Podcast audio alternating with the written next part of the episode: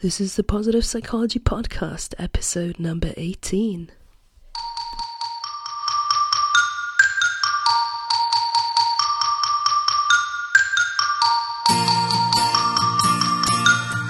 Welcome to the Positive Psychology Podcast, bringing your earbuds the science of the good life.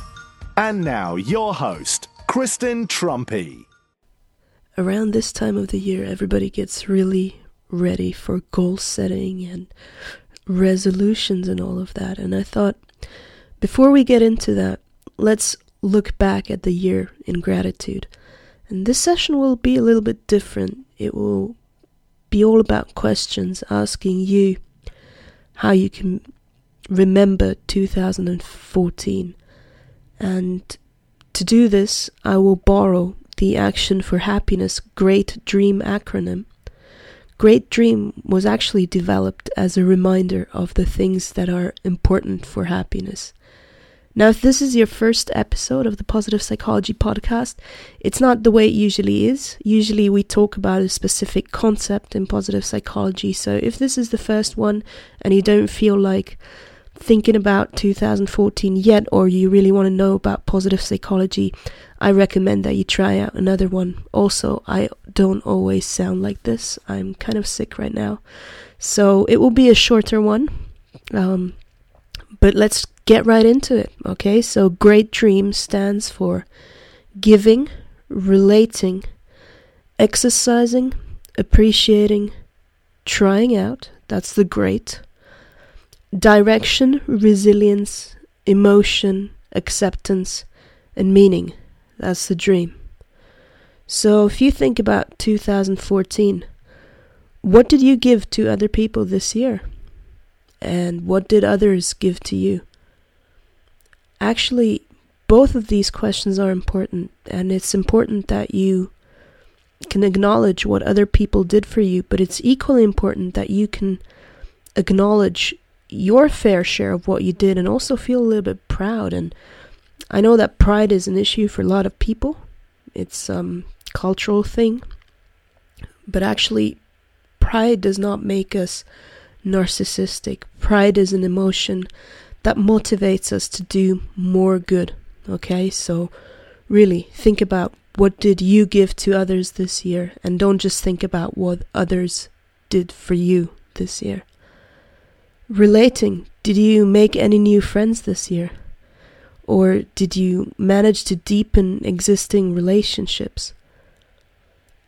Now, for me this year, I did both. I made a lot of new friends, especially during my studies, but also, you know, with positive psychology, with the positive psychology community um, on the internet. Actually, managed to meet one of them in Amsterdam this year. That was Seth. That was hey Seth, in case you're listening. Hi, hi, buddy. Um, so yeah, it's it's it's really nice, you know how I love how this doesn't stop. And the internet, you know, people sometimes think it's something superficial and probably is, but it can be. It can be, but it really depends on how you approach it. And and I find that the people that I start talking to about positive psychology and, and you know, when we end up meeting, it's actually really interesting and a lot of fun. So, um, what about your relationships this year? This is not just about the internet. Of course, it's more actually about a, the time when you were off the internet, your real life relationships. What happened there? What was this year like for you? What about exercising? Now, this is not just about exercising, it's also about how you took care of your body. And this is a tricky one because I think probably almost everybody feels guilty because we don't eat right and sleep right and exercise and is enough. And if that's not you, congratulations if it's you, um, I would like to urge you to to you know just acknowledge this because guilt is usually not actually a very good motivator to do stuff. It usually makes us just feel powerless. Although there might be exceptions, but usually it makes us feel powerless and we don't do anything. So, you know, swimming around in your own guilt is not necessarily the way to go. How about appreciating when you think back this year, when did you stop and take notice of things? What is the most beautiful thing that you noticed and that comes to mind that you have seen? And this can this can really be anything. And the beautiful thing is that it's probably it might have been something that was actually for free. You know, it's not some of the most beautiful things in life are for free. Um, or for a small fee. Like in my case, if I think about appreciation, I I think back to that day at the Edinburgh Zoo with my best friend back in May, and we had a great time, like seeing meerkats for the first time in my life, and pandas, and she saw penguins for the first time in her life, and and man, I mean, we were so excited, and I I think back to that moment a lot, and and I hope that you that you have similar memories of this year and of appreciation because that's something that that we have and that we can that we, we can make use of to to make us and other people feel better what about trying out things did you try out anything new this year because that's what keeps us fresh and keeps life interesting and what did you try out new for me obviously podcasting podcasting is a first. I've ha- been having a lot of fun with it. Also, setting up a website, connecting with people. That was a lot of fun. Um, it was what? Trying out things. What about you? Now we get to the direction part, another one. Did you achieve anything that you set your mind to? If so, what was it? And if not, just make a mental note. Okay, making a mental note. Resilience. Maybe thinking about this year is not all that happy, is not a very happy occasion for you. Maybe it was a tough year. But nevertheless, you managed to put up with it somehow, and ideally, you grew stronger. What were the things that made you grow stronger? In, in which areas did you grow? Did you did you grow intellectually or with your heart? Um, did you maybe become more open or more tolerant to pain or any of these things? If you did, I, I salute you to it because the things that that are really difficult and scary and it's so tempting to to just go and you know try to escape pain and and try to try to just try to get away from all of these things. And I think it's a huge act of bravery if we can just sit with whatever is bothering us and and and just sit with the pain. And that doesn't mean that we should you know let people or circumstances hurt us needlessly but sometimes pain is unavoidable. And in those moments i think we can grow a lot as humans if we learn to sit with that and and it also makes us more understanding of other people's pain. How was this year emotionally for you? What made you proud? What were moments of joy? What made you feel serene and content? Another thing that's kind of related to resilience but not the same is acceptance. In what instances did you practice acceptance towards others and towards yourself? And did you maybe find that this year you are more able to accept things than you were before? Um, and if this year review brings up things that didn't go according to your plan, can you do anything to increase the likelihood that you can accept that. And the final part of the great dream is meaning. What gave you a sense of meaning and purpose? For me, it's definitely relationships, um, friendships that I've developed, which have grown very close. But another huge one is talking to you guys.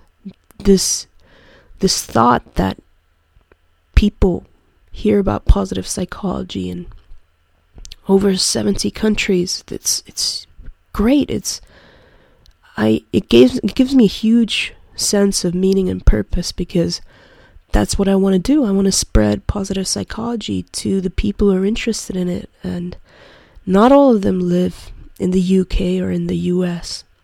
So I'm glad that I can reach some of the folks who are maybe not there where there are tons of books and and and stuff like that. So that gives gives me a huge sense of meaning and purpose. So just to repeat, the great dream is giving, relating, exercising, appreciating, trying out, and then the dream part is direction, resilience, emotion, acceptance, and meaning. Now, this is way shorter than usual. Um, I hope you forgive me. It's not just because I'm sick, it's just really that I wanted to take the opportunity to to make you guys think about your own year. Because I think it's so easy to always just look ahead and look ahead. And and as much as I love to dream about the future and as much as I think it's important to have direction, which is part of the Great Dream acronym anyway, and to have goals and all of that, I think sometimes we can get a little bit lost trying to, you know, think about all these things on our to-do list. And yeah, so so sometimes it's quite good to to see what we did, you know, not what we have to do or what what needs to be done, but no, what we actually did this year and what happened to us and how many reasons we have to be grateful. And also to pat ourselves on the back if we actually managed to achieve some of the things. And even if we didn't because if we if we have evolved our ability to be more accepting of ourselves and other people all of these things can be a success success is really a question about how you define it and what's important to you. And um, for me, success has a lot to do with these elements that we talked about. It's about giving and relating and taking care of your body and appreciating the world and trying out new things just to keep life interesting. It it's about direction, but also having having the strength to overcome these times when things don't go the way we want them to. It's it's an emotional journey that's not always just about joy and pride, but also sometimes about negative emotions. And how we accept that and how we draw meaning out of these difficult times in our lives, but also the relationships in it and what we're doing. So that's really why I wanted to have this short episode. Now, um, on a completely different measure, I got a message from Dan who created a board game called Better Me, the game of growth and friendship. And if a board game where you can practice positive psychology sounds fun to you, um, check out bettermegame.com slash play because Dan does a much better job at explaining how the game works than I ever could.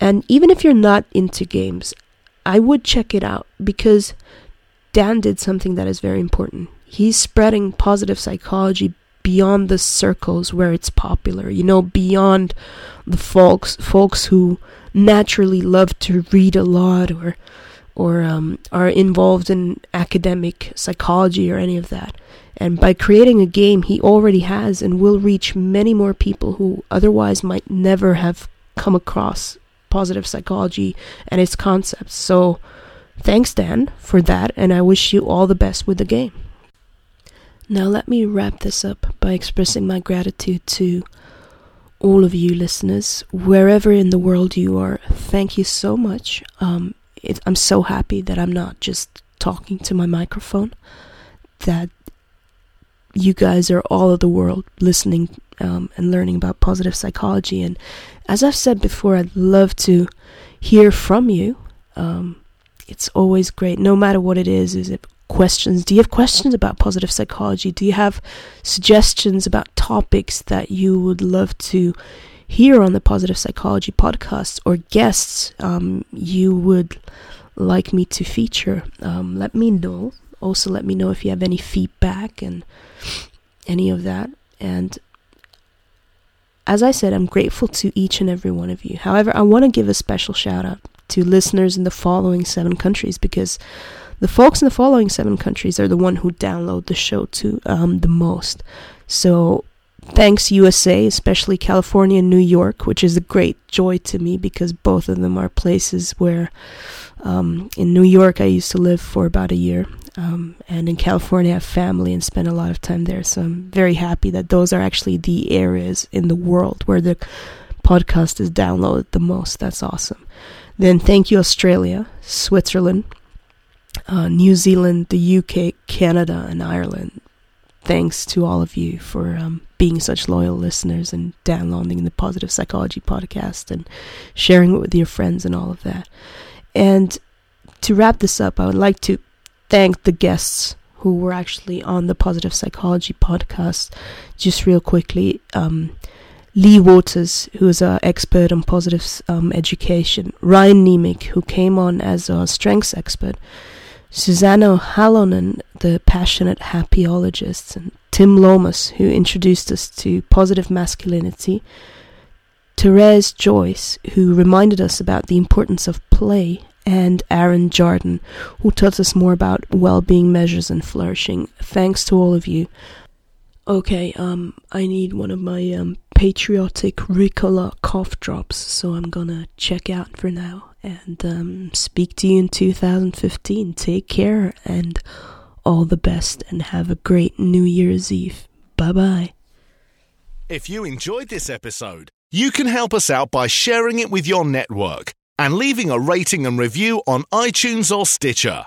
We would love to hear from you at Kristen at strengthsphoenix.com.